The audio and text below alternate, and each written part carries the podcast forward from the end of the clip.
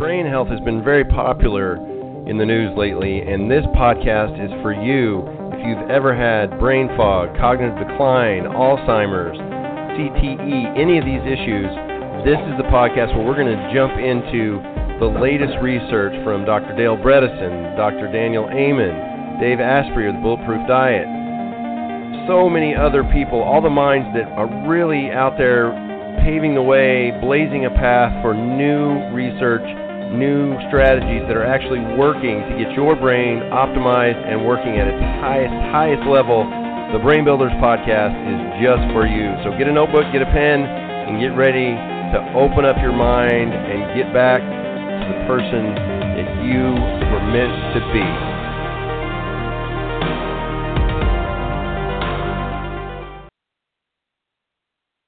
Hello, hello, hello. It is Dr. John DeWitt here.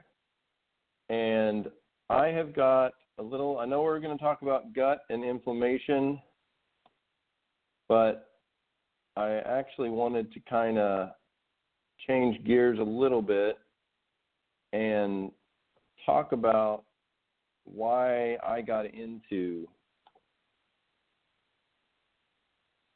um, why why did I get into brain health?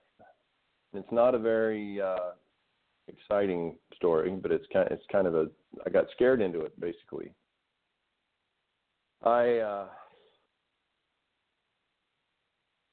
was I was, I was a little kid, didn't really weigh very much, was trying to play football and was doing okay, but I wasn't very strong, and so I found guys um, when I once I got to high school that were really strong, and so I'd work out with them and figured, you know, they know how to do it, obviously, and they helped me. So, I mean, without them, there's no way I would have gone on and gotten a scholarship at Vanderbilt because they just they showed me what to do, what not to do, the supplements to take, and all this stuff. And one of my best friends ever, I'm not going to say his name because just out of respect, but he um he was he was amazing. He was a little bit a little bit crazy. He I mean, people I went to high school with know who I'm talking about, but he signed early scholarship to a major major major university and ended up getting all conference, all everything once he he went there. And that showed me I was like, well, if he can do it, then I can do it. And trust me, this will go back to brain health in a second.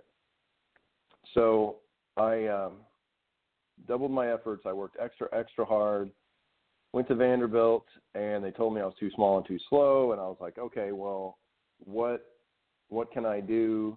And I asked him, and and he, you know, gave me some suggestions. And I was like, okay, I'm really going to try really, really hard to get this to get this done. Focus, laser focus on what I wanted. I wanted to have a scholarship. And everything I did, I didn't drink any alcohol. I worked out like a crazy man. I ran conditioning all the time. There was never going to be a guy that was in better shape than me. And because of that, after my first semester in, in college at Vanderbilt, I got a scholarship. And that was uh it was one of those things where I'd focused so much that when I, I finally hey John, when I finally got the scholarship, I got my headphones in here because I'm actually um on my podcast right now. Just so I'm on Facebook Live too, just so people know. Anyway, got my scholarship. He was all excited. He knew that I was going to be able to do that, and we even talked about me transferring to his school to play football there. And I was like, oh my gosh, I'm not ready for that. And so I uh, stayed at Vanderbilt. Second year, um, my friend with his, I mean, he had had so many con- so many concussions even in in high school that um, personally now looking back i feel that kind of led to some of his unstable behavior and he tended to to drink a little too much. And um my junior year he well actually let me go back to high school a little bit. He uh we back in arkansas we used to hang out outside uh the classic q or what it wasn't the classic q but it was a it was a place where you played pool. And uh, all the high school kids would hang out there. And uh this is way before video games were super popular and I remember one time I was just sitting in my car and somebody bumped the back of my car and I looked up and it was one of my other really good friends, a little bitty guy I used to play tennis with all the time when I was when I was like ten. And my my big football buddy was all in this guy's face and was just like, "I'm gonna, I'm gonna kill you. I'm gonna beat you up," and all this stuff. And people came running over saying, "You got to, you got to save us. You got to save him. You got to save him." And so I walked up and I grabbed my buddy and I was like, "All right, you're a big tough guy. Come on, come on, come on." He's like, "No, you don't understand." What had happened was, is my my little friend was dating a girl that my big football guy was totally in love with. He was convinced that she was the one for him. And um anyway, so I walked him around the corner away away from everybody because I knew I had to get him away from everybody because he kind of fed off all, all that energy and expectation of what is he going to do. And uh, this is the kind of guy that if he ever had his name in the paper, he would make sure he went to a bar and punched his ha- hand through a wall or something and got in the paper for something bad. It was it was it was weird. I don't know if he didn't feel like he deserved it or if he felt like he had to have this persona. And so, um, I fast forward now, junior year, and I'll keep in mind when he was trying to beat that guy up, he wasn't even dating her anymore. It was this. It was just the weirdest thing. He just, but he couldn't process how a girl that he loved so much would like somebody that was smaller than him because that was what he had to offer was being big and strong. So junior year, he or uh, sophomore year, he calls me up, my big friend, and he's just like, "You need to call call this girl up, call her and tell her I love her." And I'm just like, "Dude, she's moved on. You need to move on. I don't understand why you're saying this. And he said, uh, well, if you don't do it, we're not friends anymore. And I mean, I knew he didn't mean that because, you know, he didn't know what he was saying at the time. And I said, well, you know, I'm sorry, but I'm not going to call and, and stir that whole, you know, bu- bucket of worms or whatever, barrel of monkeys, whatever you want to call it. I'm not stirring that pot again, so I'm not calling her. Anyway, um, it was probably two weeks later. It was October 13th, and that's why this is kind of fresh on my mind right now because every October I, is just horrible for me. And uh, I was in linguistics class. I was in an anthropology major at Vanderbilt, and I was in linguistics class. And one of the assistant coaches came in. It was, it was eight o'clock in the morning. It was an early class, and he pulled me out of class, which was not normal. So this coach Derek, Gerry DiNardo was the head coach. Always was make sure you go to class. You don't go to class, we're going to find out, and you're going to be in trouble.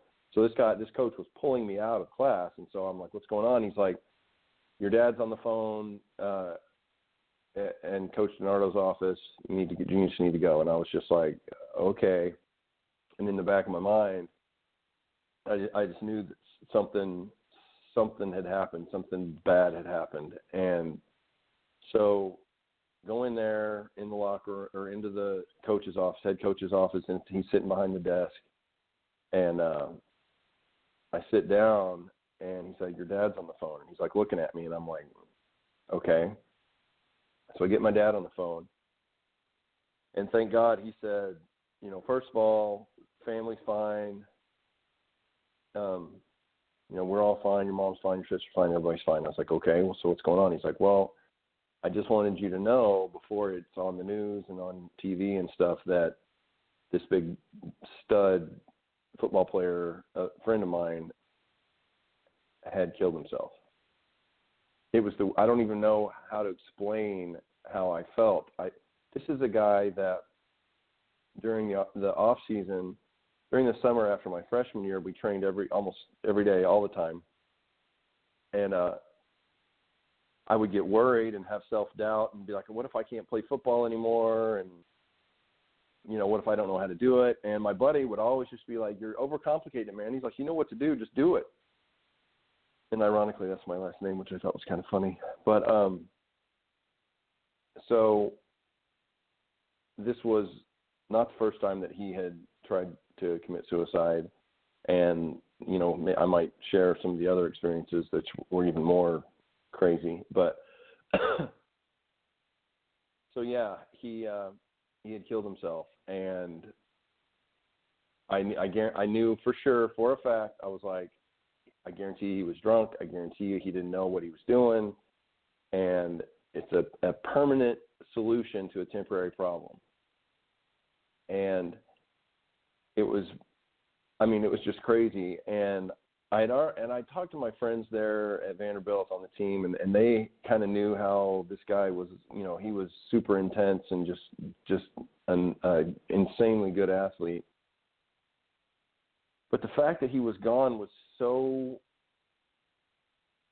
odd to deal with at that age. I mean, I was probably what 19, 20 years old, and um I at, at the time I was so focused on my goal of getting my scholarship and all that that I didn't want to um I didn't want anything to distract from me improving, improving, improving and just totally was losing sight of reality and what really mattered. And I just watched um several times Pumping Iron, the movie with uh Schwarzenegger and uh Lou Ferrigno back when they were competing against each other uh for the Mr. Olympia, I believe and during the, at one point, Schwarzenegger talked about how you know, my dad at one point my dad died, and my mom was like, okay, so of course you're going to come out for the for the funeral, and he was like, no, he's gone, and I have this going on, and I'm not going to go to the funeral, and he didn't go to the funeral, and so I thought I was going to be like Schwarzenegger and not go to the funeral, and I told Coach DiNardo that, and he was like, are you sure? Because that's kind of you know, that's that's kind of a big deal. And I was like, no, no, no, I'm not going to go. Luckily, cooler heads prevailed later, and I ended up going to the funeral. And it was it was an emotional roller coaster. I, w- I remember walking by, and it was an open casket. There were like 2,000 people there. They bust the guys from the team back to our hometown in Arkansas. And as soon as I got there, um, the guy's fiance, long story, came running out of the church and saw me and just was bawling, and I was just like, I mean, I did. I mean, he was going to do what he was going to do, and nobody could change that. And so I remember sitting there in the church, and I was going through. I'd be crying, and then I'd be laughing, and then I'd be crying, and then I'd be laughing because I was watching everybody that would walk by the casket, and uh, and I would be like, okay, I know he hooked up with you, he hooked up with you, and that's why I was just laughing because we always used to share share stories like that on you know after we'd work out, we'd sit in the sauna and, and have story time where you talk about, oh, you know, I hooked up with this girl and that girl, whatever, you know what high school kids do.